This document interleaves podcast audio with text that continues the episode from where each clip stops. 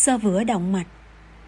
Một trong những bệnh người già Sơ vữa động mạch Chúng ta cần phòng. Nguyên nhân nào có biết không? Do ăn nhiều mỡ, nhiều lòng mà ra. Lại ít vận động đó mà. Trí não căng thẳng cũng là nguyên nhân. Phòng trị các thứ cần ăn.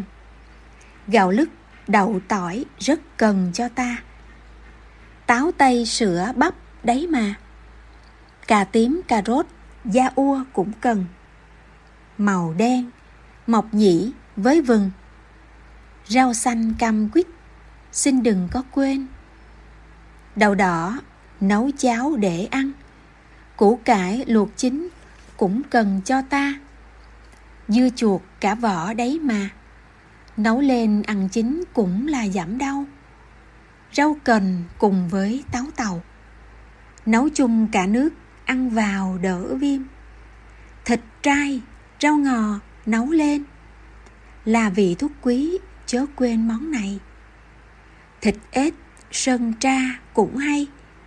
Món ăn vị thuốc, quý thay hãy dùng.